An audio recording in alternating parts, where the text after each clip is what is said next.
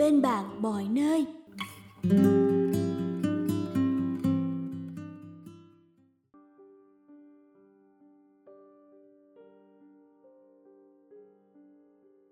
Bạn đang nghe sách nói tại Voice.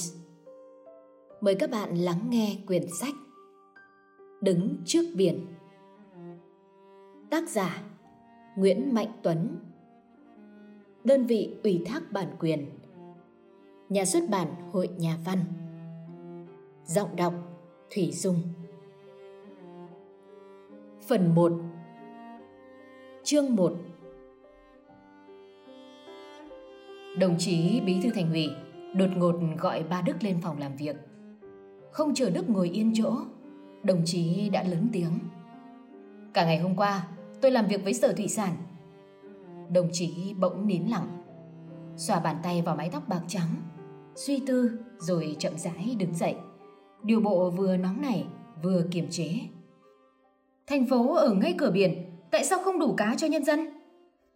Ở Sở Thủy sản, tôi được nghe nói chàng Giang Đại Hải về những thuận lợi, khó khăn, khách quan chủ quan.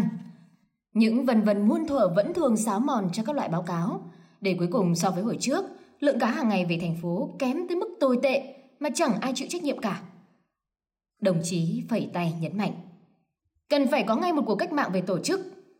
Đồng chí Bảy Thu được cử làm giám đốc kiêm bí thư đảng ủy sở, đang kêu cứu về việc thiếu những giám đốc xí nghiệp giỏi. Đồng chí ấy phê nhẹ, chính tôi cũng vừa lấy một chuyên gia đánh cá về làm trong ban thư ký. tôi nhớ ngay ra đồng chí, nhưng mà tôi cãi. Tôi xin ba Đức từ trường Nguyễn Ái Quốc với danh nghĩa là giảng viên lý luận về chủ nghĩa Mark Lenin. Không ai nói thêm lúc đó, ai dám cãi với bí thư thành ủy. Khi ra về tôi chợt nhớ, chưa bao giờ tôi hỏi đồng chí tại sao đang làm giám đốc xí nghiệp đánh cá Hạ Long lại chuyển sang làm giảng viên chính trị, một nghề trái khoái tới 180 độ. Đức thở nhẹ. Ông chuẩn bị tinh thần cho cuộc gọi lên đột ngột này, một ý nghĩa công việc mang tầm quan trọng và bức thiết, khiến mình phải động não lớn, chứ không phải là mối quan tâm bình thường này của đồng chí bí thư đối với cán bộ như ông. Thưa đồng chí, Đức đáp tử tốn. Quá trình chuyển đổi, tôi đều ghi rõ trong lý lịch. Đồng chí bí thư nhíu mắt lắng nghe, rồi tỏ vẻ không hài lòng. Phải rõ cái quá trình ấy, tôi mới xin đồng chí về đây chứ. Đồng chí được cử đi học Nguyễn Ái Quốc, sau đó được giữ lại trường. Nhưng điều không ghi trong lý lịch là tâm trạng của đồng chí. Không lẽ mọi tâm trạng đều đồng tình tuyệt đối theo hoàn cảnh? Cái hoàn cảnh mà ta thường quen gọi là theo yêu cầu của đảng ấy. Không lẽ đồng chí không yêu nghề cũ sao? Hay nghề giảng viên chính trị đáng yêu hơn? Và bây giờ, nghề thư ký cho bí thư thành ủy đáng yêu hơn? Những câu hỏi dồn dập của đồng chí bí thư khiến bề mặt đã liền ra từ lâu của vết sẹo quá khứ buồn đáng nơi Đức bỗng ửng nóng lên. Cái nóng dầm dàn âm ỉ, tứa từ trong mau mạch lan ra khắp cơ thể, khiến các ngón tay khẽ động đậy và mặt ông trở nên thất thần. Có một thời tôi từng say mê nghề đánh cá. Đồng chí bí thư trở lại chỗ ngồi. Đồng chí hãy kể cho tôi nghe nguyên nhân nào dẫn đến bước ngoặt khác thường trong cuộc đời. Biết đâu, tôi lại là người giúp cho những trang lý lịch chết của đồng chí trở nên sinh động. Đức chăm miệng, suy nghĩ sắp xếp, rồi chậm rãi kể. Thưa đồng chí, sau khi cùng đơn vị ra Bắc tập kết chừng 2 năm, tôi được chuyển sang ngành thủy sản, làm phó giám đốc kiêm bí thư đảng ủy xí nghiệp đánh cá Hạ Long vừa thành lập.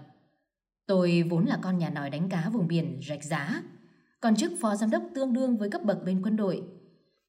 Về Hạ Long được hơn một năm, nhà nước có chủ trương đào tạo chính quy, nâng cao chất lượng cán bộ quản lý kinh tế. Tôi xin đi học và được chọn ra nước ngoài học 7 năm chuyên ngành đánh cá. Trở về tôi được cử làm giám đốc xí nghiệp thay đồng chí giám đốc cũ chuyển sang làm thường vụ tỉnh ủy. Tình hình xí nghiệp Hạ Long lúc đó đang bước vào hiện đại hóa. Tôi nghĩ đây là cơ hội thuận lợi nên quyết định tổ chức lại bộ máy lãnh đạo và điều hành, xóa bỏ lối làm ăn sản xuất nhỏ, dùng cảm tình lấn át quy luật. Tôi chú trọng sử dụng các cán bộ quản lý và kỹ thuật giỏi được đào tạo hoàn chỉnh, dù người đó có là đảng viên hay là không. Dùng mọi biện pháp để hợp lý hóa tối đa tổ chức sản xuất, cộng với việc lấy lợi ích vật chất để thúc đẩy năng suất lao động. Những biện pháp trên bây giờ được gọi là bình thường, nhưng lúc ấy đã xảy ra xung đột rất kịch liệt trong nội bộ đụng chạm cả với tổng cục, tỉnh ủy, các cơ quan liên quan khác như là ngân hàng, vật tư, vân vân. Rất tiếc là số người ủng hộ tôi không nhiều, một số khác thiện cảm nhưng mà dè dặt, thậm chí là hoảng sợ, không dám công khai bộc lộ quan điểm. Tạo ra sự đổi mới khi chưa có cao trào thường bị rơi vào cô lập và thất bại. Tôi bị phê phán là xét lại, là mị dân, là mất quan điểm giai cấp, coi kinh tế thống soái hơn chính trị vân vân. Kết quả là về xí nghiệp hơn một năm, chưa kịp làm xong một cuộc đổi mới nào, đã được tế nhị cho đi học tiếp. Đấy là cách giải quyết tốt nhất để những người phủ nhận lẫn người công nhận tôi đều ít mất lòng. Về phía tôi lúc đó là miễn cưỡng, nhưng không phải vì thế không học cho tốt. Đồng chí Bí Thư hỏi ngang. Nghĩa là đồng chí đã miễn cưỡng suốt từ đó tới nay sao? Đức lúng túng. Thưa, cảm giác ấy cũng dần dần mất đi. Đồng chí Bí Thư Phật ý, nhại lại gần giống với giọng Đức. Cảm giác ấy dần dần cũng mất đi. Và phận sự của một công chức được thay thế cho bầu máu nóng của nhiệt tình cách mạng. Đồng chí bỗng nóng này. Khi nhiệt tình cách mạng bị biến thành chức phận của người công chức, dù anh có làm tốt đến đâu, con người cách mạng của anh cũng mất chất. Lúc đó những tư tưởng đủ mọi màu sắc của kẻ cơ hội, kẻ thoái hóa, an phận, trăm nghìn thứ tiêu cực với hậu quả phản bội cũng sẵn sàng đồng hành với anh. Đồng chí Bí Thư nhìn thẳng vào Đức. Liệu tôi có phải ân hận vì đã trọng dụng một người miễn cưỡng không nhỉ? Thưa, phần đó thuộc về đồng chí. Đức bị chạm tự ái, đáp lại câu hỏi và cái nhìn của đồng chí Bí Thư bằng thái độ thẳng thắn, bướng bỉnh. Theo tôi thì chức phận luôn được hoàn thành tốt của người công chức, không đến nỗi tiêu cực như đồng chí nghĩ ạ. Đồng chí Bí Thư sửng sốt. Ông vốn không quen thấy những người cấp dưới phản đối mình. Ông nhèo mắt như lắng nghe để giấu những xúc động ngạc nhiên và lẫn khó chịu. Đức tinh ý nhận ra sự đổi khác trên nét mặt của đồng chí Bí Thư. Ông đâm ra bối rối. Xin lỗi đồng chí. Không sao, đồng chí Bí Thư trấn tĩnh, mỉm cười khuyến khích. Đồng chí cứ tự nhiên đi. Đức ngần ngại, ngập ngừng. Đồng chí Bí Thư liền nhắc. Cứ tiếp cho hết ý đi xem nào. Tôi cũng có thể sai chứ. Bí Thư Thành ủy cũng là người chứ có phải là thánh đâu. Ông vui vẻ cười. Đồng chí không nói nữa, thì cái dũng khí nửa vời của đồng chí còn tồi tệ hơn là cái sai có thể của tôi lúc nãy đấy. Bà Đức bình tâm trở lại. Thưa đồng chí, Đức nói, tôi nghĩ rằng trong xây dựng chủ nghĩa xã hội chỉ nhiệt tình cách mạng mà thiếu sự trọn vẹn trong chức năng công chức. Con người cách mạng mới trở nên quan liêu và đồng hành với những tiêu cực lớn nhỏ như là đồng chí lên án. Nghe hai tiếng công chức như là sản phẩm của chế độ cũ, nên người ta thường né tránh và bác bỏ mọi thứ tệ hại. Từ lâu ta chỉ chủ động xây dựng những con người nhiệt tình mà coi thường con người công chức. Thực tế này dẫn đến tình trạng là người nhiệt tình có vẻ như luôn luôn thừa, trong khi người đắc lực lại luôn luôn thiếu. À ha! Đồng chí bí thư ngả người ra lưng ghế suy tư. Nói như đồng chí có thể cho là đúng được không nhỉ? Một nửa thì đúng đấy. Rất cần những người nhiệt tình, biết làm công chức giỏi. Nhưng tôi không phải là người hiểu sai hai tiếng công chức đâu nhá. Tôi phê bình đồng chí ở cái vế miễn cưỡng, tức là sự kém nhiệt tình ấy. Đồng chí bí thư cười lớn. Nhà lý luận miễn cưỡng của tôi ơi, đồng chí có biết rằng dạy cho những người nhiệt tình làm công chức rất khó. Khó tới mức đôi khi phải mò mẫm sai lệch. Nhưng còn dễ gấp trăm ngàn lần đốt cháy được ngọn lửa nhiệt tình cách mạng trong các ngày công chức không? Thực tế xã hội còn nhiều điều khiến cả tôi lẫn đồng chí và nhiều người cùng phải bận tâm. Có thể chúng ta đang có những biện pháp sai, cứ cho là duy tâm đi. Nhưng mục đích cách mạng thì không thể sai lạc. Đã nhảy một bước qua 10 nấc thang, bây giờ trước mắt là nấc thang thứ 11 trở lên, chứ không có chuyện là lùi lại để đi từ đầu từng bước một đâu. Tôi khẳng định với đồng chí, chỉ làm tròn nhiệm vụ như một người công chức mẫu mực thì vừa đủ lãnh lương chứ không thể cách mạng được. Mà đã không còn cách mạng, tức là tiêu cực rồi đấy. Công chức cho anh đức tính của người biết phận sự, nhưng cách mạng bắt anh phải có xúc động của một người biết lý tưởng. Đồng chí cứ kiểm tra lại mình xem, từ khi rời khỏi nghề đánh cá, những trọn vẹn trong phận sự mới có lúc nào giúp cho đồng chí sôi nổi như hồi ở xí nghiệp không? Nào, nói thật đi xem nào. Đức nhận ra sai lầm của mình một cách chậm rãi và chua chát. Tôi trở nên an phận với hoàn cảnh. Đó, đấy nhá. Đồng chí Bí Thư cười xuề xòa, vỗ mạnh vào vai Đức. Dù sao tôi cũng thích những người ương bướng, rất vừa đủ như đồng chí. Rồi, đồng chí sẽ thấy, phá bỏ cái vỏ bọc an phận khó khăn để có lại bầu máu đầy nhiệt tình, khó như thế nào. Đồng chí sẽ hiểu là tôi không hề áp đặt nhá. Ông thú vị đứng dậy, đi đi đi lại trong phòng. Bây giờ, trở lại vấn đề ban đầu, việc tôi mời đồng chí lên đây. Ông dừng lại, nhìn sâu vào đôi mắt hơi buồn của Đức. Đồng chí có còn chút mạnh mẽ nào với nghề đánh cá nữa không? Hết chương 1 Chương 2 Thành phố vào năm thứ ba sau giải phóng đang quen dần nếp sống của sự tồn tại lao động thay cho sự tồn tại thương mại là chính trước đây. Con người sống đơn giản đi và thành phố trong sạch hơn. Tuy nhiên trong sự chuyển đổi tích cực về chất này, tất cả đều vẫn phải tiếp tục chịu đựng những khủng hoảng khắc nghiệt bởi tính giao thời và cuộc giao tranh giữa hai nền kinh tế mới cũ. Thành phố dường như nghèo đi và con người phải chăn trở hơn trước hiện thực đầy khó khăn thử thách. Bà Đức từ thành ủy trở về nhà. Căn nhà nhỏ của vợ chồng ông ở nhờ người chị họ bên vợ, trong hẻm yên đồ, hơi muộn hơn thường lệ. Cuộc nói chuyện bất ngờ với đồng chí bí thư thành ủy vẫn còn gây xúc động mạnh. Ông là một trong số rất ít những cán bộ miền Nam tập kết về với quê hương sau hòa bình muộn nhất. Trường nơi ông giảng dạy ở Hà Nội chưa tìm được người thay thế, đã yêu cầu ông ở lại thêm một thời gian. Cách đây 3 tháng, trong cuộc đến thăm trường của đồng chí bí thư thành ủy, ông được gọi lên tiếp xúc. Đồng chí ấy đang cần một thư ký có trình độ lý luận tốt. Mọi thủ tục chưa đầy một tháng, ông được trở về thành phố bên cạnh đồng chí bí thư. Công việc vừa quen, chính đồng chí ấy lại đặt ông vào cuộc lựa chọn khác. Một cuộc lựa chọn mới về sự nghiệp, gần như làm lại từ đầu. 14-15 năm trước, ông đã bị gián cách. Ra mở cửa không phải là vợ ông, mà là bà Út Cần, người khách gần như là người nhà của gia đình ông. Cô đến chơi lâu chưa? Đức đẩy chiếc Honda vào nhà, vừa hỏi thay lời chào. Út Cần cười đáp. Hôm nay tàu về, có cá thù ngon, em mang cho anh chị, tiện thăm chị xem có đỡ không? Út Cần khoảng 38 tuổi, khổ người nhỏ, linh hoạt. Khuôn mặt ở lứa quá thì đã khô sắc, nhưng vẫn còn không ít những thoáng duyên của thời thanh xuân, cùng là dân vùng trài rạch giá với vợ chồng Đức.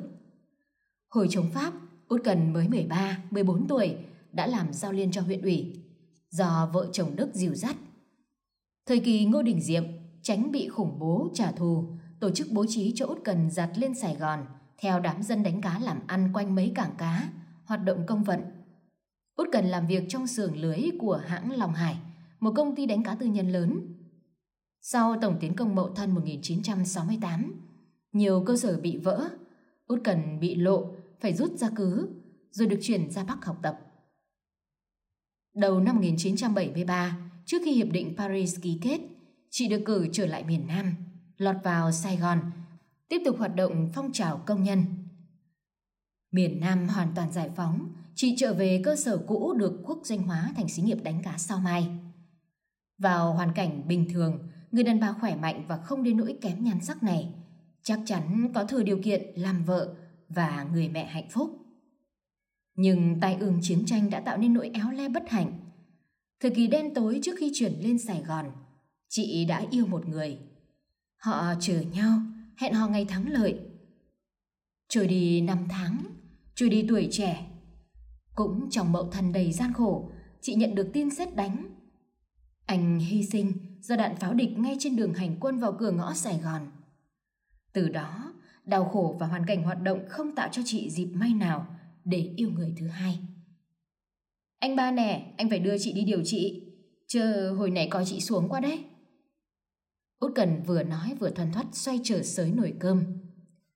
Mỗi lần gọi là đến chơi, Út thường tiếp tay đỡ đần bà Đức trong việc bếp núc, thu dọn, thoải mái như em út trong nhà. Bà Đức, người ốm do, bệnh tật, đang ngồi nhặt rau. Thấy chồng về, muốn đứng dậy với cử chỉ quan tâm. Nhưng cơn ho khan đột ngột nổi lên, rũ tấm lưng bà còng xuống một cách khốn khổ. Sao ông về muộn? Bà lại ho từng đợt dài, mặt đỏ bầm, nước mắt giàn rủa. Út Cần vội đỡ bà Đức ngồi lên chiếc ghế tựa để sát mé tường trong gian bếp chật hẹp. Ông Đức giàu dĩ. Tôi nói bà đi điều dưỡng tới cả trăm lần rồi. Bà Đức đưa bàn tay khô khẳng chặn lên ngực cho cơn ho xuôi xuống, nhắm mắt, hồn hền, ngồi im một lúc, rồi phân bua. Để cha con ông ở nhà tôi không an tâm được. Bà quay sang út cần. Bệnh chị đâu có vài tháng chữa khỏi, đã đi viện là phải nằm cả năm, có khi vài năm. Mà gia đình đã tan tác bao nhiêu năm rồi. Cha mẹ xa con, vợ xa chồng, bao nhiêu mất mát. Bây giờ bỗng dưng tách khỏi đời sống bình thường chị sợ lắm. Bà thở dài. Chị chỉ ham ở nhà, sống chết cũng bên chồng con. Chị biết bệnh của chị. Vào những quãng chuyển mùa như tầm này, nó mới đau nhiều thôi. Thật khó hình dung người đàn bà già nua ốm yếu vì bệnh tật này. Lại có thời toàn quốc phải rung động về gương anh dũng bất khuất trước những đòn tra tấn dập vùi của bọn đao phủ thời Ngô Đình Diệm. Sau khi tiễn chồng đi tập kết, chị ở nhà một nách ba con, vẫn tiếp tục hoạt động. Đến năm 1959, do chỉ điểm của một tên phản bội, chị bị bắt và bị địch tra tấn đến thân tàn ma dại, nhằm khai thác những bí mật tổ chức. Cuối năm 1962, nhân sơ hở của địch, các đồng chí đã bố trí đưa chị vượt ngục, thoát ra vùng giải phóng. Sau đó chuyển ra Bắc. Những vết bầm dập rách nát thành hình tích khắp trong ngoài cơ thể chị đã tố cáo tội ác man dợ của kẻ thù, gây xúc cảm, căm phẫn toàn quốc. Tại miền Bắc xã hội chủ nghĩa, chị được gặp lại chồng và được các bác sĩ giỏi tận tình chăm sóc, chữa chạy trong một cuộc điều trị kéo dài tới 5 năm. Sức khỏe mới tạm thời hồi phục. Chị được bổ túc về văn hóa, bồi dưỡng và chính trị, nhưng rồi tất cả bị bỏ ngang. Tình trạng tinh thần và sức khỏe suy nhược không cho chị những ổn định trong học tập cũng như làm việc. Chị được hưởng chế độ hưu trí đặc biệt, một cuộc sum họp bình dị bên người chồng hết mực thương mình. Tội ác của địch đã khiến chị không bao giờ còn khả năng sinh đẻ. Sau giải phóng, tháng 7 năm 1975, vợ chồng chị trở về miền Nam để tìm con. Người chú nhận nuôi ba đứa con chị khi chị bị bắt đã qua đời. Đứa con trai của chị, theo ông đi đánh cá cũng chết trên biển trong một cơn bão. Đứa con gái út bị chết tức tưởi trong một trận càn của bọn thủy quân lục chiến ngụy. Chỉ còn lại thằng Phi, con trai thứ hai, này đã 25 tuổi, thuyền trưởng tàu đánh cá cùng chỗ với út cần. Chị bà Đức ở lại Sài Gòn với con trai từ ngày ấy. Bữa cơm tối được bắt đầu nhờ sự đảm đang của út cần. Giàn bếp cũng kiêm luôn phòng ăn. Thức ăn là mấy khía cá thu kho khô và tô canh chua nấu với đầu và đuôi con cá do út cần đem lại. Bà Đức lấy ra xị rượu, út cần từ chối không uống nên ông nhẩn nha nhấm nháp một mình. Ý thức về cuộc gặp gỡ với đồng chí bí thư thành ủy vẫn cồn cào, dài dẳng. Út này, ông khởi chuyện với Út Cần. Tình hình mấy xí nghiệp đánh cá biết lắm phải không? Từ tư thế của em nội trợ, Út Cần chuyển sang con người xã hội rất nhanh. Chị đặt bát xuống bàn, mắt ánh lên vẻ sôi nổi bát bình. Không ai hỏi, có lúc quên đi. Chờ nhắc tới là muốn nản luôn đó anh ba. Không có lý gì đi làm cách mạng suốt đời cha rồi đời con Bao nhiêu ngàn vạn bạn bè đồng chí, người thân chết trong đấu tranh, giải phóng được đất nước, để giờ nhân dân lại khổ hơn như thế này. Mình cứ kêu hoài, công nhân làm chủ, làm chủ, không đủ tiền nuôi vợ con như thời làm thuê, thiệt không có sức thuyết phục một chút nào cả. Bà Đức mỉm cười. Cô không nói với công nhân những điều vừa nói với tôi đấy chứ? Ừ, em đâu có nói vậy. Em phải giải thích cho anh chị thông cảm theo cái tình của mình. Dù sao bây giờ họ vẫn quý trọng và tin cẩn người cách mạng và một phần theo cái lý của mấy ông tuyên huấn truyền cho mình. Nào là hậu quả chiến tranh, giao thời, nào là quá độ, nào là tàn dư chế độ cũ. Hồi 75-76 em cũng tin như vậy đó, bởi nó cũng đứng ở những mức nhất định. Nhưng bây giờ thì em nghĩ rằng chúng ta kém về quản lý kinh tế là lý do chính. Bà Đức hơi gai người về sự cởi mở thoải mái của Út Cần khi khẳng định điều mà đối với nhiều người, kể cả ông, dám nghĩ nhưng cũng phải dè dặt khi nói. Ông chậm rãi xoay xoay cái ly rượu, đưa lên miệng nhấp một ngụm nhỏ trầm ngâm, nhưng vẫn tiếp tục lắng nghe. Hồi chiến tranh làm gì có mấy vụ giải thích dài dòng liên miên, cứ đánh cho Mỹ cút ngụy nhào. Đương nhiên, vẫn làm công tác chính trị tuyên truyền, nhưng thắng lợi trong chiến đấu là lời giải thích tác động mạnh mẽ và dễ thuyết phục nhất. Bây giờ, nói quá nhiều, còn làm thì lại quá dở. Điều đáng sợ là quá giới hạn chịu đựng nào đó, nhân dân sẽ hết lòng tin vào cách mạng. Tới lúc đó, bao nhiêu công lao hàng triệu người hy sinh gian khổ cho lý tưởng tốt đẹp của cuộc chiến tranh giải phóng đất nước đều đổ sông đổ biển. Không hiểu anh ở trên cao có nhận rõ điều đó hay không? Chứ em hàng ngày hàng giờ sống trong công nhân, trong nhân dân, em lo lắng từng lúc một. Bà Đức muốn trách út, liệu cô có nhìn xã hội bi quan quá không? Nhưng ông lại hỏi, cô hãy dẫn chứng ở xí nghiệp xem nào. Nát nhất là trong các xí nghiệp đánh cá của thành phố. Út cần nóng nảy kể. Tháng 9 năm 1975, anh Tám, anh Sáu Hớn và em xuống tiếp quản hai hãng là Vĩnh Long Vĩnh Hải, thành lập xí nghiệp với hơn ba chục tàu. Chỉ 7 tháng sau, số tàu các nơi sắp nhập và thành hơn 100. Bộ máy điều hành phình ra vội vã và tùy tiện, chấp vá từ tứ chiếng về. Những người thừa, bất tài, bất lực các nơi, không xài nổi, dồn về xí nghiệp được ông Tám nhận hết. Vậy là bắt đầu nát. Hơn trăm tàu chỉ hoạt động thường xuyên chừng trên dưới ba chục. Sản lượng cá thì thấp, thủy thủ công nhân thì chơi dài. Rồi đói ăn vụng, túng làm càn, tệ nạn xã hội bùng ra không sức nào ngăn nổi. Ngân hàng thì không chịu cấp lương vì xí nghiệp liên tục không hoàn thành kế hoạch. Không có đời thở nhà ai mà cuộc sống của toàn xí nghiệp lại trông cả vào cái cảm hứng thất thường của bà nội chín tâm trưởng phòng tài vụ. Út cần công phẫn. Đúng là một thứ bà nội. Cho lương sớm, được sớm, cho lương muộn thì phải muộn. Quyền sinh quyền sát, thích thì chỉ, không thích thì vặn vẹo, nguyên tắc lấn át cả giám đốc. Nhiều khi có vật tư báo về, mụ ta nói hết kinh phí, Thế là tàu hư vì thiếu phụ tùng vẫn tiếp tục nằm dài. Phần xưởng lưới không có nguyên liệu, tiếp tục thất nghiệp. Những lúc ấy à, em chỉ muốn mình làm giám đốc, đuổi thẳng cái loại cửu quyền ấy đi cho rảnh. Xí nghiệp vẫn có giám đốc chứ? Vẫn là anh Tám, anh ấy rất tốt và là người rất đáng kính trọng. Hai mùa kháng chiến em đều biết anh ấy. Nhưng từ ngày về xí nghiệp em đụng anh ấy hoài. Em chỉ muốn giữ xí nghiệp đừng đi xuống. Hồi ba anh em cùng về thành lập xí nghiệp, anh ấy làm giám đốc, Sáu Hớn làm cảng trưởng, em làm tổ chức kiêm thư ký công đoàn. Em chống anh ấy, anh ấy chịu hết xiết. Nhân mở rộng xí nghiệp, anh ấy chuyển em sang làm quản đốc phân xưởng lưới, tổ chức giao cho năm miên. Công đoàn giao sáu hớn, còn linh hồn xí nghiệp gần như giao cả cho con mẹ chín tầm. Anh ấy đang đề nghị sở đề bạt chín tâm lên phó giám đốc kinh doanh, những đồng chí thẳng thắn, đấu tranh cho lẽ phải, bị gạt ra rìa để tin cần những kẻ cơ hội, xiểm định, gọi là hiện tượng gì hả anh? Bà Đức vặn hỏi. Cô tin mình đúng chứ? Có thể em không có biện pháp đúng nhưng em luôn có linh cảm đúng. Út cần to tiếng. Những năm hoạt động bí mật trong thành đã cho em cái linh cảm không thể giải thích được mỗi khi đứng trước một con người. Dù tiếp xúc lần đầu, dù người ấy thuộc hàng ngũ ta hay là địch, em đều có linh cảm đúng về giá trị thực của người đó về sự tin cẩn, về thiện trí và năng lực. Đó là sự sống chết của em, cũng là sự sống chết của tổ chức. Em đã kiến nghị lên tận thành ủy và sở về tình trạng của xí nghiệp. Là một đảng viên, bên cạnh lòng tự trọng cá nhân, phải có lòng tự trọng của sự nghiệp nữa. Không lẽ đứng trước sự suy thoái của xí nghiệp, mình không biết hổ thẹn với quần chúng hay sao?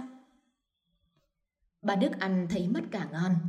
Những bất mãn của một người phụ nữ bình dị mà ông vẫn chủ quan, coi thuộc loại em út đã vô hình chung thành chấn động so sánh vào chính ông. Những bày tỏ ở út đang là nỗi bất bình khẩn thiết, nỗi lo toan cụ thể thật sự của người trong cuộc. Đang đau vết đau của tập thể bằng nỗi đau của chính mình. Còn ông quả thật đang ở trên cao. Ông quan tâm đến tình trạng xã hội trên cơ sở triết lý với những phân giải và trách nhiệm khô khan không cảm xúc. Nghe đề nghị của đồng chí bí thư thành ủy, Ông nóng hổi trong người bởi sự kiện quan hệ mang tính bất ngờ và ân nghĩa, chứ chưa có thật lớn thật nhiều. Ý thức trách nhiệm mới nặng nề, cấp bách và sự trở về với niềm ham say nghề nghiệp, một thời từng khát vọng, sôi sục trong mình. Thời ấy ông cũng giàu xúc động trước hiện thực cuộc sống như Út Cần bây giờ. Út à, Nếu tôi trở về làm kinh tế thì cô nghĩ sao? Bà Đức hỏi. Út Cần đang xới cơm vào bát cho Đức, liền dừng lại để nghe rõ ý hơn. Tôi sẽ quay trở lại nghề đánh cá. Bà Đức nói thêm. À, Út Cần vỡ lẽ. Không hiểu anh có thuộc loại người luôn ảo tưởng mình là vạn năng không? rằng bất cứ ngành nghề nào cũng làm thủ trưởng được không nhỉ? Đi bộ đội này, rồi đánh cá này, giáo viên chính trị, rồi thư ký cho bí thư thành ủy. Bây giờ lại đánh cá. Ít nữa chưa biết chừng lại làm vật giá hay nông nghiệp ấy chứ. Cứ như cuộc đời của các đào kép trên sân, sắm vài gì cũng được. Làm kinh tế đâu phải chuyện tùy hứng anh ba. Em rất nhớ câu của đồng chí bí thư thành ủy hôm nói chuyện với các đảng viên trong ngành. Chỉ tâm huyết không, chúng ta sẽ trở thành những kẻ duy tâm và ảo tưởng. Làm kinh tế là làm bằng cái đầu thông minh, sáng tạo, với đầy đủ tri thức và khả năng làm chủ mọi quy luật. Anh đã có cái đầu ấy chưa? Thấy nét mặt bà Đức hơi cau lại, Út cần đắn đo, ngừng một chút rồi mạnh dạn nói tiếp. Theo em ấy, hơn hai chục năm qua, anh đã qua nhiều nghề. Tuổi thì cũng đã ngoài 50, tóc đã điểm bạc. Nếu chẳng còn gì động lại trong sự nghiệp, hãy dũng cảm coi mình đã về già. Chứ làm lại từ đầu vào lúc này, em e rằng anh vẫn chủ quan quá. Bà Đức tự ái đến tê tái. Hai mắt ông như nhòa đi. Dư âm cảm xúc từ cuộc gặp gỡ với đồng chí bí thư thành ủy bị những lời lẽ đau buốt như cố tình của út cần dội đến im hẳn. Ông muốn bừng lên nổi giận, gắt gỏng quát nạt. Cô không hiểu gì về tôi hết. Sự chuyển đổi của tôi trong những hoàn cảnh khác hẳn những suy diễn bùng bột của cô. Tôi, tôi không phải là loại người. Nhưng rồi ông nín được. Có ồn ào để thanh minh cũng chỉ xoay quanh những chuyện đã qua. Còn những điều đang tới, rõ ràng sự lo xa, nghe ghê người của Út Cần không phải là tùy tiện. Ở những người tỉnh táo đến quyết liệt như Út, những điều đang tới chưa có đủ cơ sở biện chứng, vẫn có thể không bao giờ tới. Dù sao Út cũng nói đúng về tuổi già thật sự của ông. Đã ngoài 50, tóc đã bạc, sức khỏe đôi khi đã heo hắt. Bữa cơm trong lặng lẽ đúng với mọi ý nghĩa của nó. Út cần lại tự giác làm công việc thu dọn. Lúc Út bưng cái mâm với lình kình nồi niêu bát đĩa đi khỏi, bà Đức mới hỏi chồng bằng cái giọng yếu đuối.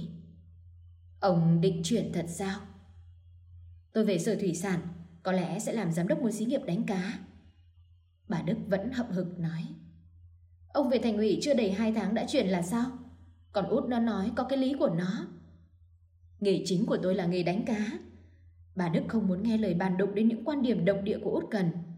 Ông bực tức chấm dứt câu chuyện. Nghề của tôi, tôi phải về. Quyết định đã làm rồi. Bà Đức ngạc nhiên. Ngay tháng tới sao? Đức dứt khoát đáp. Ngay tuần tới. Bà Đức thở dài. Nếu ông đã nghĩ kỹ thì tùy ông. Giọng bà buồn rầu. Đã nhiều năm nay tôi như người ngoài cuộc rồi. Còn chuyện nhà thì sao? Bà Đức ngẩn ngơ nhìn vợ. Nhà nào? Nhà, sở nhà đất hứa phân phối chứ nhà nào nữa? Chứ ông tưởng mình ăn đời ở kiếp của nhà chị Bảy đây sao?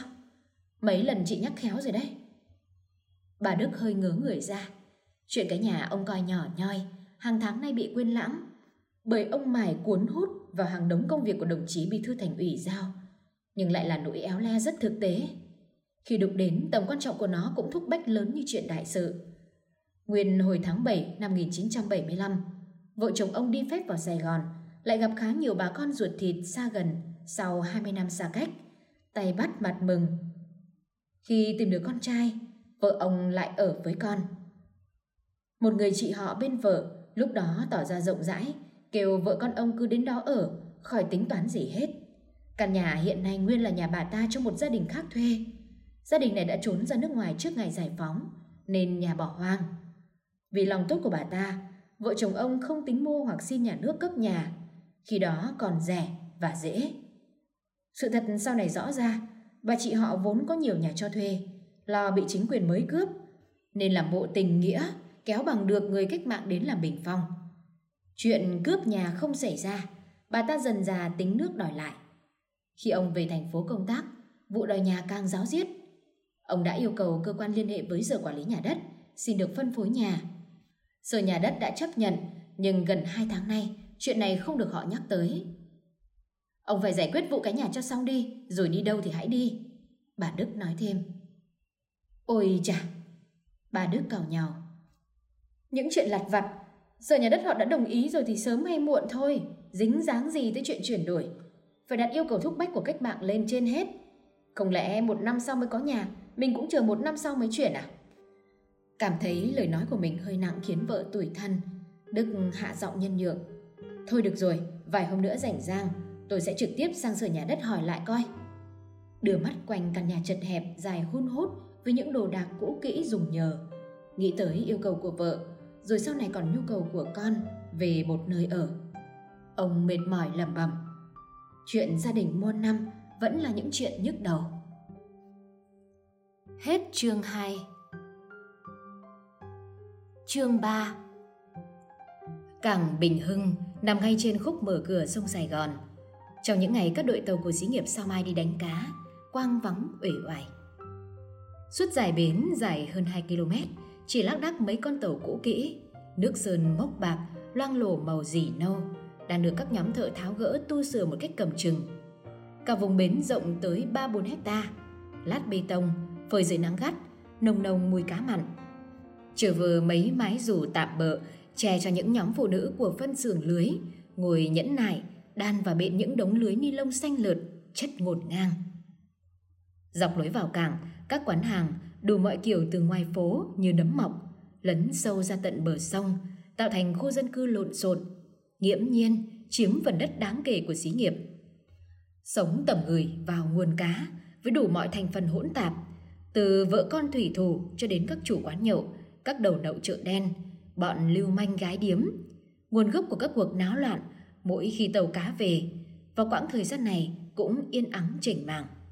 Với một ít khách vãng lai hoặc mấy tên thanh niên vô công rồi nghề, ngồi ủ ê gặp nhấm bên ly cà phê hoặc đĩa đồ nhậu rẻ tiền. Lâu lâu mới có một chiếc xe vận tải nhẹ hoặc Lambro từ trong xí nghiệp chạy ra hoặc từ ngoài phố chạy vào vì công việc gì đó. Tạo ra khuấy động nhỏ gây sự để ý thờ ơ của số người ít ở trên bến cảng. Rồi lại quang vắng. Nằm sâu cách bờ khoảng 500 mét là tòa nhà 4 tầng đồ sộ của bộ phận điều hành thuộc xí nghiệp đánh cá, xây cất theo kiểu hiện đại, bề mặt đắp granito màu trắng xám. Xung quanh tòa nhà là những dãy nhà tôn xi măng lạc lõng cũ thấp do quá trình thịnh vượng không đồng đều của các chủ hãng trước đây chưa kịp đổi mới hết. Hiện vừa làm kho, nhà bếp, vừa làm nhà ở cho thủy thủ hoặc cán bộ công nhân viên sống tập thể. Sự hoạt động ở đây được nâng lên so với ngoài bến. Tình hình của các tàu trên ngư trường vẫn thường xuyên được thông báo bằng vô tuyến điện, tác động cụ thể vào bộ phận ven bờ. Rồi khách đi, khách đến với các phòng ban, liên hệ, tạo ra không khí bận rộn nhất định. Phòng làm việc của giám đốc Lê Tám nằm ở đầu dãy lầu 1, rộng thoáng, ba mặt đều có cửa sổ. Đồ đạc trong phòng gồm một chiếc tủ sắt sơn màu xanh lá cây nhợt, bộ bàn ghế làm việc và bộ salon đơn giản đã cũ, được bày hơi tùy tiện nên gian phòng thiếu hẳn vẻ hài hòa. Giám đốc Lê Tám quãng 53 tuổi, da mặt sạm nhám một nửa của người ở rừng, một nửa của người ở biển. tầm vóc lực lưỡng, ăn mặc giản dị đến tuềnh toàng, đang hội ý với các tham mưu của mình ở salon. Ngồi cạnh Tám, phía bên phải là Năm Miên, phó giám đốc phụ trách tổ chức. Người thấp bé, mặt vuông bảnh, mắt nhỏ, lông mày rậm như hai vệt mực tàu vết ẩu. dáng điệu hấp tấp từ cách nghe nhìn, cách nói năng, mở cặp đến cách ghi chép núi cuối, về tận tụy và quan trọng hóa. Ngồi bên trái của Tám là trưởng phòng tài vụ chín tâm, quãng 45 tuổi. Người đẫy đà nhưng còn chắc khỏe trong bộ đồ ký giả hàng ốp pho xanh trứng sáo. Khuôn mặt đẹp đầy đặn, nhiều chấm tàn nhang, đôi mắt to hơi quầng, luôn nheo nheo ẩn náu những nét sắc sảo cương quyết. Thời con gái chắc chín tầm phải thuộc loại rừng rực và có sức quyền rũ lớn với đám đàn ông.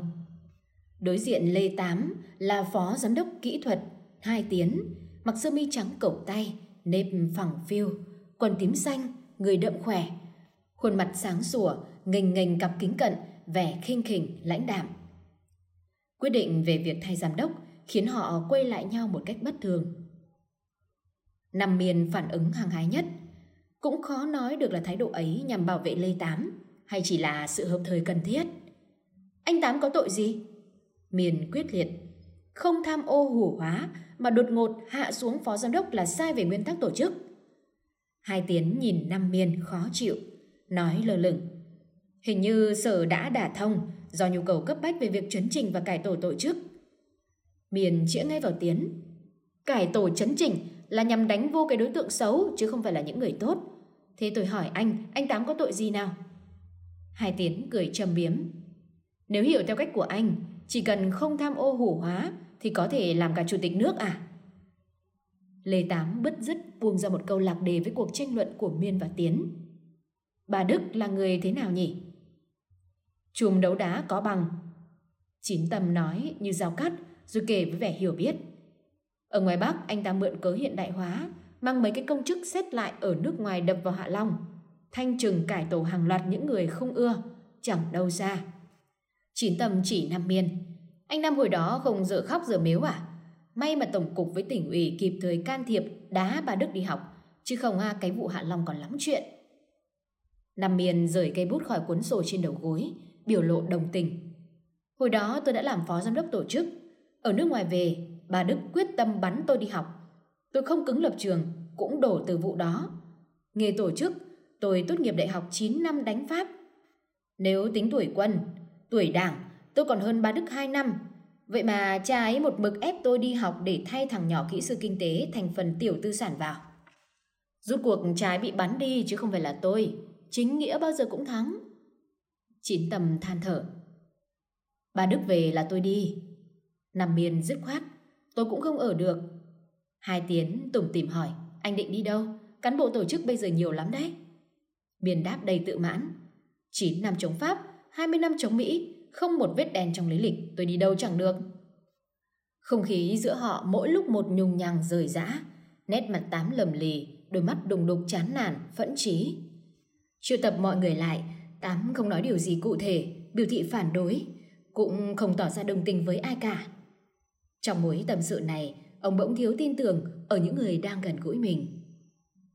Cách đây hai tuần họp trên sở, tôi không thấy anh Bảy Thu nói gì. Tám lầm nhầm như nói một mình. Nam Miền vội đỡ lời. Vụ này bắt đầu chỉ trong tuần này thôi. Ngay sau khi đồng chí bí thư thành ủy xuống làm việc với sở về việc nâng cao sản lượng cá. Chín tầm cao mặt. Sản lượng do hàng trăm nguyên nhân chứ đâu phải thay giám đốc là được. Mà thay ai chứ thay cái tên Ba Đức về. Nhìn thấy trước rồi chỉ có tổ nát thêm.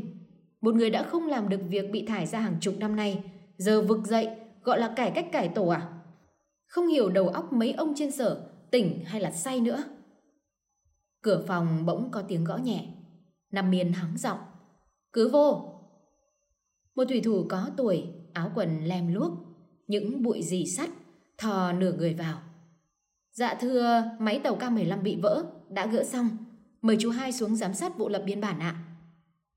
Hai Tiến đang cần có cơ hội hợp lý thoát ra khỏi cuộc hội ý bất đắc dĩ, nên nhẹ nhõm hẳn. Ông y tứ đưa mắt cho Lê Tám. Tám gật đầu thông cảm. Tiến liền đứng dậy, bước nhanh ra khỏi phòng. Nam Miên nhìn theo Tiến như chút được gánh nặng. Chờ bước chân Tiến đi ra, ông ta thì thào. Chỉ những mẫu như hai Tiến là mới hợp với ba Đức. Kỹ thuật thần túy mà. Chín tầm cũng như chỉ chờ hai Tiến đi mới cởi mở thật sự. Anh Tám ạ, à, này lành làm gáo, vỡ làm muôi. Giọng bà ta đầy tâm huyết. Bọn tôi ủng hộ anh hơn hai năm nay cay đắng ngọt bùi cũng hiểu nhau rồi. Vụ này dứt khoát phải đấu tranh với sở. Đây hoàn toàn chỉ là chuyện phe phái mà thôi. Anh Bảy Thu muốn tạo ra ekip của anh ta, chớ chẳng có chuyện gì lạ cả. Về phía anh, anh có thừa uy tín để phản đối đến cùng. Tụi tôi sẽ tìm mọi cách để chứng minh vị trí giám đốc của anh là xứng đáng, không thể thay thế, buộc sở phải thay đổi quyết định. Để ba Đức về, anh đổ, tụi tôi cũng đổ. Đó là chuyện không thể được. Nằm miền to nhỏ quan trọng. Tôi sẽ có cách làm cho sở hiểu rõ thực chất bà Đức. Tay tôi đang nắm rõ chân tơ kẽ tóc lịch sử của anh ta. Tôi tung ra là cả tổ chức sở lẫn thành ủy đều run ngay. Anh với anh Bảy Thu, thời kỳ ở rừng chỗ tỉnh chỗ nghĩa, đồng chí đồng đội sống chết có nhau. Anh cứ tỉ tê, nói thẳng ra việc à, thay ba Đức về là hạ thấp danh dự của anh em kháng chiến chống Mỹ ngụy trong này. Bảy thù sẽ ngăn liền à. Đụng vô vụ này còn đáng sợ hơn cả vụ mất lập trường giai cấp, anh Tám. Hai câu sau của Năm Miên đã đánh trúng vào điểm suy tư âm ỉ trong Tám, khiến mặt ông sáng lại. Hai bên quay hàm co cứng đến run lên như triệu chứng lên cơn của trận sốt rét ác tính. Mắt ông muốn mở đi, vẫn ngồi im như lắng nghe. Nhưng tay ông u u ong ong, không đủ định tâm phân biệt xem năm miên và chín tâm tiếp tục nói gì. Họ còn ngồi bao lâu? Chỉ biết năm miên là người ra sau. Nhìn theo cái dáng nhỏ thấp, tay cắp cái cặp da đen lù khù hấp tấp ra khỏi phòng. Ông cảm thấy mình bị bỏ rơi cùng với nhiều điều chưa kịp nói hết.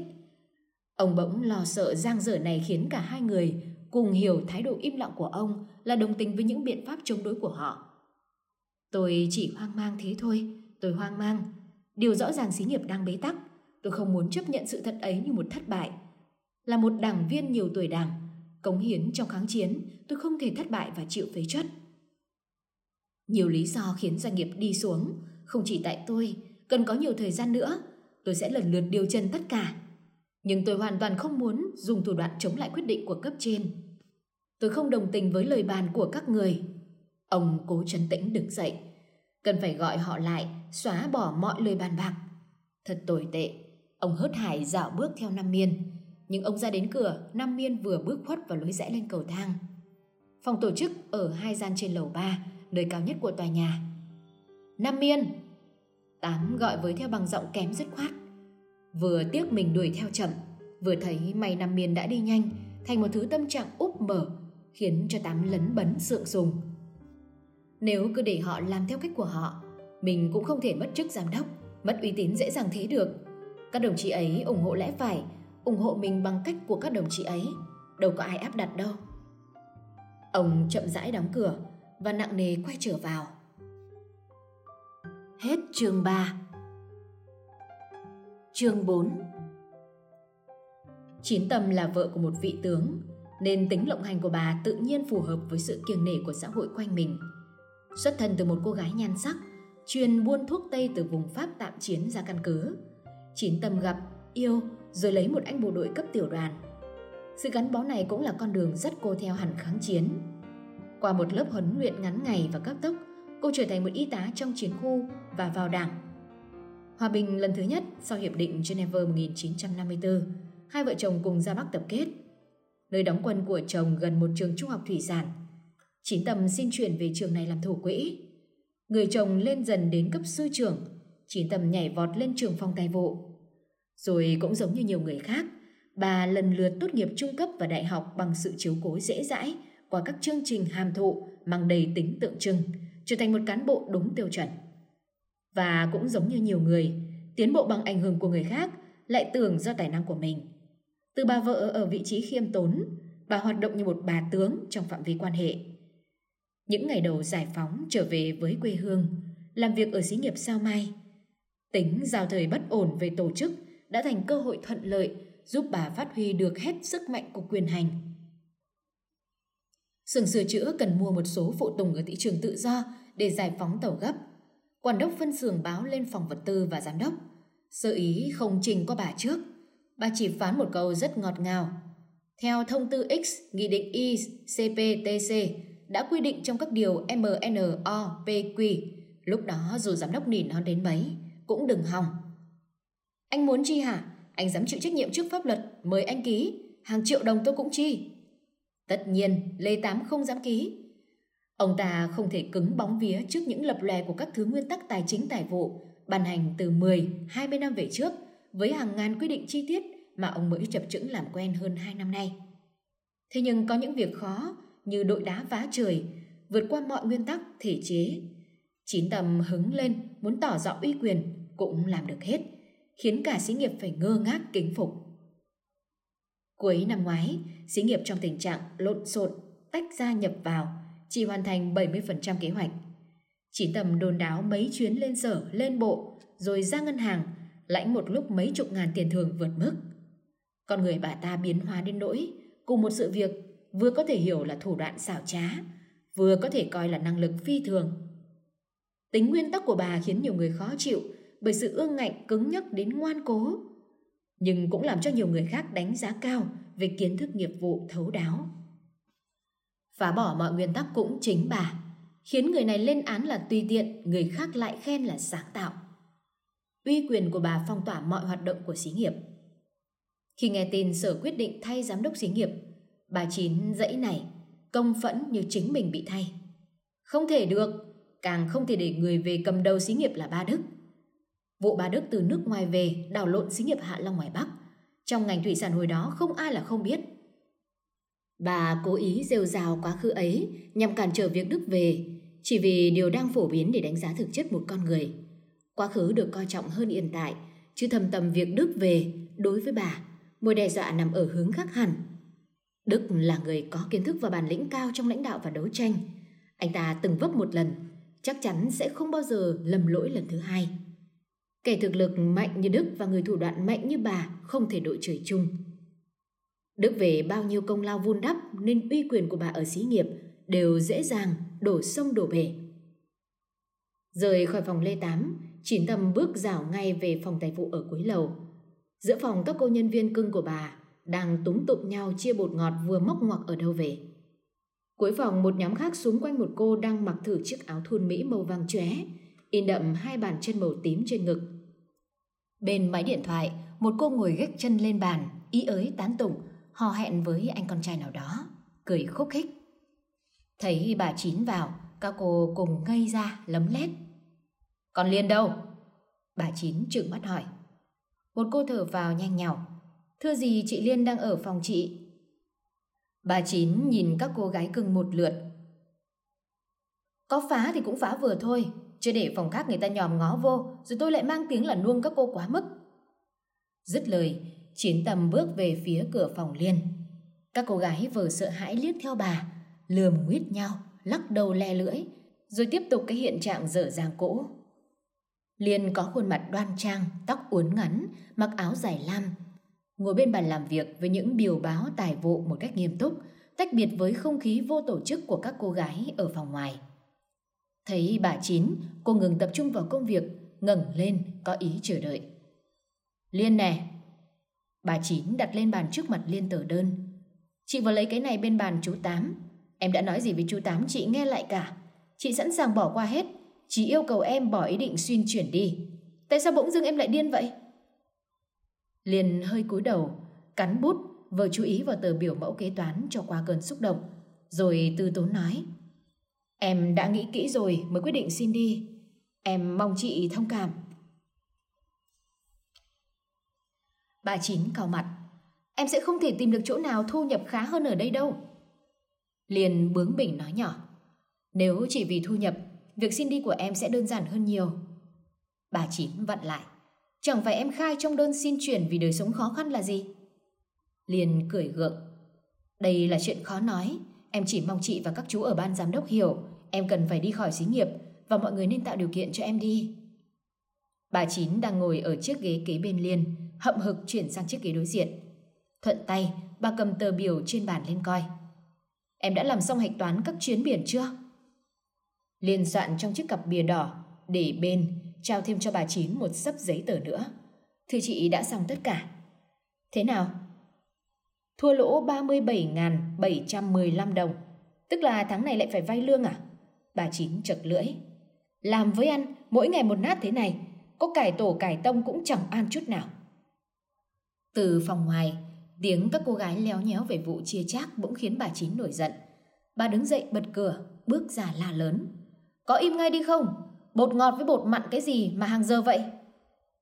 Có cớ quát cho hà giận, chứ cũng chẳng cần biết sau đó có ai im hay không. Bà Chín đóng sầm cửa, quay vào ngồi xuống chiếc ghế cạnh Liên ban đầu, giọng giáo hoảnh. Về vụ xin chuyển, chị sẽ tâm sự với em sau. Nếu chỉ vì chuyện riêng tư, khó đến đâu thì chị cũng giúp em được. Em phải tin chị chín chuyện đó. Em với chị đã quen làm việc với nhau từ 2 năm rồi. Nếu em đi thì chị cũng chẳng biết chọn đứa nào trong số còn lại bằng em để thay thế. Xin người ở nơi khác về chị không muốn. Chú Tám cũng rất quý em, mới nói chị về cố khuyên em ở lại. Cực chẳng đã, chú dùng biện pháp chính quyền dứt khoát không cho chuyển. Lẽ nào em tự ý đào nhiệm? Em thử nghĩ coi, người xấu xin đi đã đành, chứ người tốt có năng lực như em, xin đi thì xí nghiệp này còn mặt mũi nào nữa. Tùy em nghĩ sao cho có tình thì nghĩ. Ở xí nghiệp, chẳng ai biết rõ hoàn cảnh Liên hơn bà Chín. Liên đã từng có một đời chồng nhưng sống không hạnh phúc. Cô bỏ về ở với bố mẹ. Sau giải phóng, gia đình cô thành hàng xóm với bà Chín. Bố Liên là kỹ sư điện tử nổi tiếng, giám đốc một nhà máy lắp ráp đồ điện tử đại lý của Nhật. Liên cũng làm việc cùng chỗ bố. Nhà bà Chín và nhà Liên là hai biệt thự cách nhau một bức tường thấp. Một buổi sáng, bà Chín bỗng thấy con chó Nhật nhà bên cạnh chu lên những chuỗi tiếng thảm thiết. Bà tò mò nhìn sang, thấy tòa nhà Liên im ắng một cách khác thường. Bà liền gọi điện cho công an. Đại diện chính quyền và công an đến mở được các cửa ra vào. Thấy trong nhà vắng lạnh. Tại phòng ngủ, liền nằm mê man bất động, mạch đập chỉ còn thoi thóp. Phòng ngủ bên, bà nội Liên cũng trong trạng thái tương tự. Bà Chín sốt sắng, đưa cả hai đi bệnh viện. Suốt thời kỳ 3 tháng trời, ba cháu Liên nằm bệnh viện. Liên trong trạng thái tâm thần bởi những ám ảnh kinh hoàng. Bà Chín một tay qua lại chăm sóc. Mọi chuyện vỡ lẽ ra, bắt đầu từ ngày đầu năm 1976. Trong gia đình Liên nổi ra cuộc xung đột. Bố Liên thất vọng với những tiêu cực xã hội và những bất đồng trong quan điểm quản lý kinh tế và kỹ thuật. Tính trốn ra nước ngoài. Liên là con lớn trong nhà dứt khoát phản đối, bàn ở lại Tổ quốc. Chuyện còn dai dẳng chưa ngã ngũ thì đúng dịp bọn tổ chức đưa người vượt biên tới móc nối đi ngay. Bố liền vận động con gái lần cuối, đồng thời lộ rõ ý định bỏ bà mẹ ở lại. Ông ta viện lý do rất bình thản và đơn giản.